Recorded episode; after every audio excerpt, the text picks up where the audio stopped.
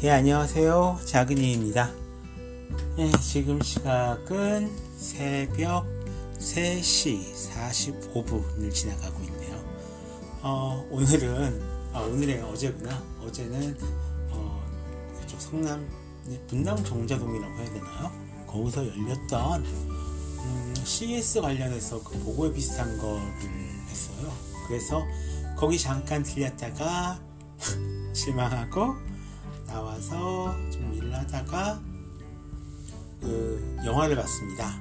예, 여러분들이 아마 이제 거의 다 보셨을 또는 뭐 지금까지 안 보셨으면 앞으로 안 보실 가능성이 높겠죠. 예, 그 보헤미안 랩소디 퀸이 나오는 보헤미안 랩소디를 봤는데요.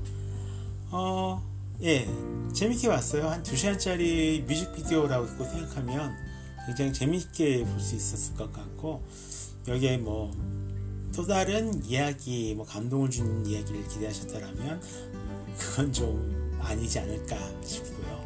근데 어, 아무래도 제가 하는 일이 하는 일이다 보니까 이 영화에서 나오는 여러 가지 기기들에 대한 관심 그런 것들 있잖아요. 처음 딱 시작할 때도 어떤 그 브라이언 메인가요?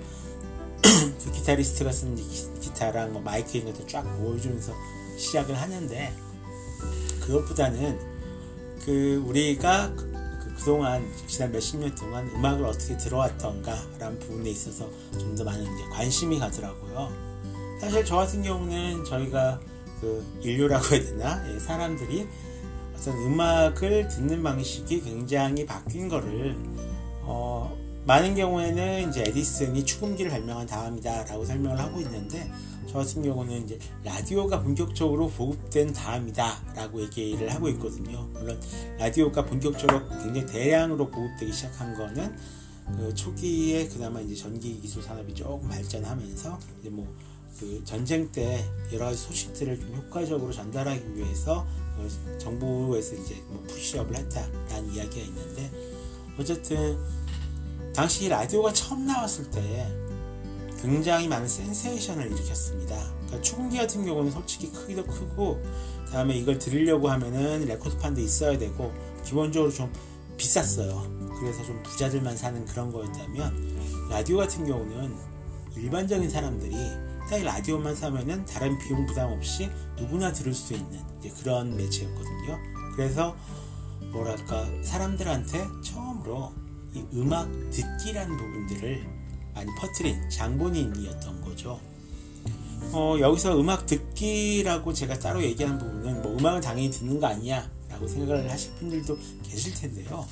제가 조사했던 내용에 따르면 음악은 결코 듣는 것이 아니었습니다.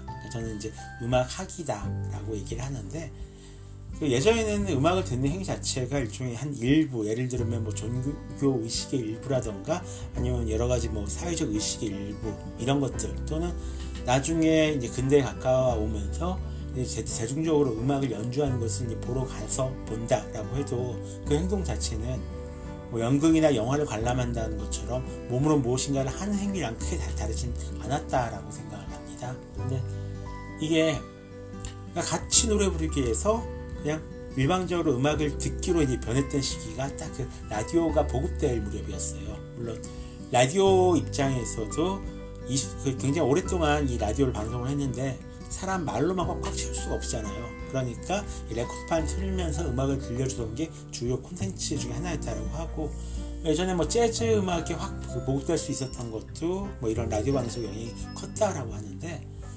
처음에 보헤미안 랩소디에 딱 보면은 이제 두 가지 중요한 매체가 나옵니다. 하나는 TV죠. 예. 여기서 나오는 프레디 머큐리 아버지 같은 경우가 이제 TV를 좋아하시는 분처럼 이제 나온 게 하나가 있고 그 전에 그 물론 이제 라이브 밴드 공연 이런 부분들도 굉장히 이제 중요한 요소긴 한데요. 이 퀸이 보헤미안 랩소디를 발표를 하고 이 부분을 이제 성공시킬 때 가장 중요하게 등장 매체가 라디오예요. 예, 당시는 그 당시도 이제 TV가 있긴 있었는데 그 음악적인 영향력은 아무래도 라디오 쪽이 훨씬 더 이제 강했다라고 볼 수가 있을 것 같은데요. 특히 이제 서구권에서는요. 뭐 한국에서도 당연히 그랬죠. 저희 이제 라디오 쪽 아나운서도 하시고 PD도 하셨던 저희 어머니 이야기를 들어보면 일부러 뭐 선만 선생님이던가 이런 노래 같은 경우는 라디오 저 PD들이 밀어서 히트곡으로 만들기도 했었다라고 얘기를 하는데 그만큼 당시에는 이 라디오로 음악을 듣는 사람들이 많았고 그렇기 때문에 라디오에서 음악이 을 들을 수 있게 되는 것 그러니까 라디오를 많이 DJ들이 틀어주는 것이 굉장히 중요한 문제였고 보헤미안 랩소디 같은 경우는 6분짜리 곡이라고 그게 그 어떻게 틀리냐라고 얘기하면 거절당하잖아요. 그래서 결국 이제 친한 DJ를 찾아가서 이걸 사람들한테 듣게 만듦으로써 그 앨범을 이제 히트 시켰는지 모르겠어요. 히트했을 것 같긴 한데 저도 솔직히 말하면 보헤미안 랩소디 자체는 앞부분은 들어봤는데 전곡을 다 들어본 건 오늘 오면서 도대체 그냥 그 있잖아요. 영화 보고 나니까 퀸 음악 계속 듣고 싶어지는 거. 그래서 그때 오늘 정말 태어나서 처음으로 보헤미안 립소디를 처음부터 끝까지 다 들어봤거든요. 예, 그렇기 때문에 뭐 당시에는 히트는 쳤겠죠. 히트 쳤으니까 지금까지 남아 있겠죠. 이게 쭉 됩니다. 네, 그러다가 나중에는 이게 TV가 굉장히 중요한 매체로 변해요. 비틀즈도 이제 후기 가면은 칼라로 뮤직비디오도 찍고 그랬는데 이 약간 여장을 하고 뮤직비디오를 찍는 장면이 나오잖아요. 그만큼 이제 80년대 초반 이제 뭐 MTV 들어오고 이러면서 칼라 TV 보급되고 이러면서 뭔가 이 보여지는 음악으로서 자신을 이제 바꿔 나간 부분들이 굉장히 중요하게 되는 시점이 오는 거죠. 물론 개인적으로는 프레디 머큐리 같은 경우는 굉장히 이 퍼포먼스가 센 가수였기 때문에 TV 시대가 그에게 별로 불리하게 작용하지 않았을 거다라고 생각을 하고 싶지만 또 원래 이게 그 사람이 가지고 있는 성격이랑 한 시대의 흐름을 타는 거랑 또 다른 문제잖아요. 물론 저희가 나중에 20분 동안 위성 방송을 통해서 전 세계 사람들이 시청했던 그 라이브 에이드를, 에이드를 통해서 퀸이 다시 한번 재기한 계기를 마련하긴 하지만요.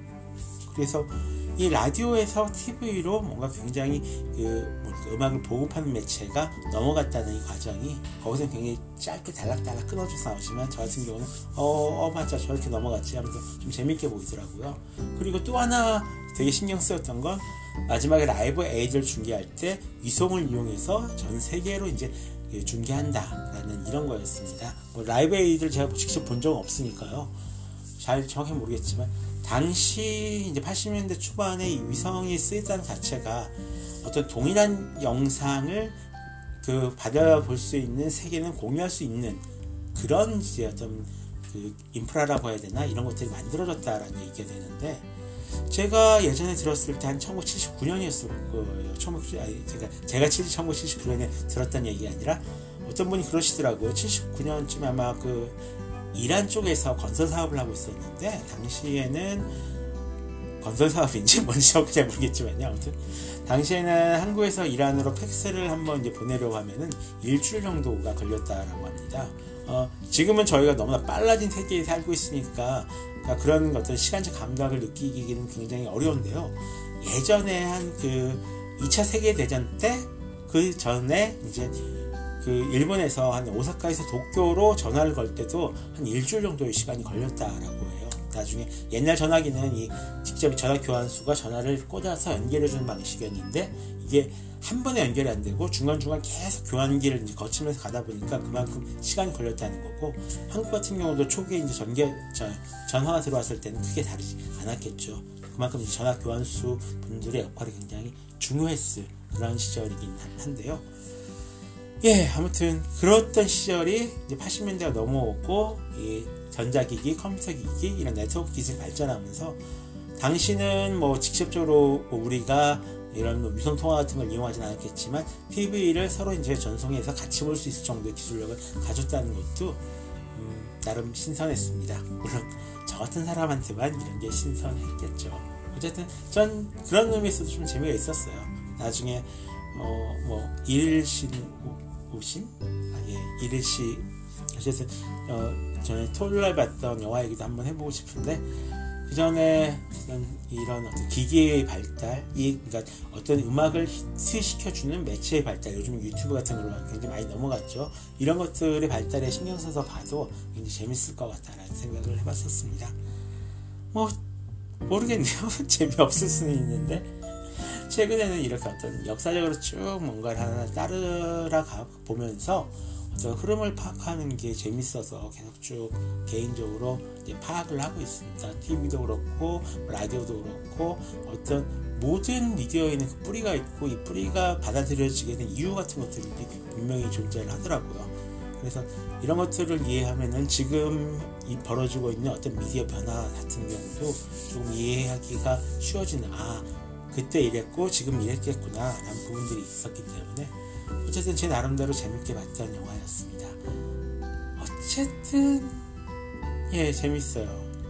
예, 영화 자체는 뮤직비디오로서 굉장히 좀 볼만했었을 것 같고요. 지금 뭐 롯데 시네마에서 보니까 할인해가지고 7,000원에 보여주고 있더라고요. 예, 어쨌든 관심 있는 분들은 뭐 조만간 예, 영화관에서 막을 내릴 것 같으니까 한번 보셨으면 좋겠고요. 이 영화는 특징상 막상 뭐랄까 그 VOD 같은 걸로 나오면 컴퓨터로는 그냥 대충 볼 것 같아요. 이야기가 진짜 약간 40개 같은 느낌? 어떤 정말로 그 약간 다이제스트 같은 느낌으로 좀 짜여져 있어가지고 이야기 자체는 크게 기대하시면 안 될 것 같고요. 어쨌든 정말로 좀 간만에 뭐 나름 신나게 봤던 영화였습니다. 자 오늘 이야기는 여기까지고요. 그래도 모르겠네. 저는 이제 잠깐만 더 네, 인터넷 검색을 하다가 자러 가겠습니다. 그러면 이 방송 들으실 분들 내일 아침 다들 행복하셨으면 좋겠고요. 자 화요일입니다. 신나게 하루 시작하셨으면 좋겠습니다. 미세먼지 주의하시고요. 지금까지 작은이었습니다.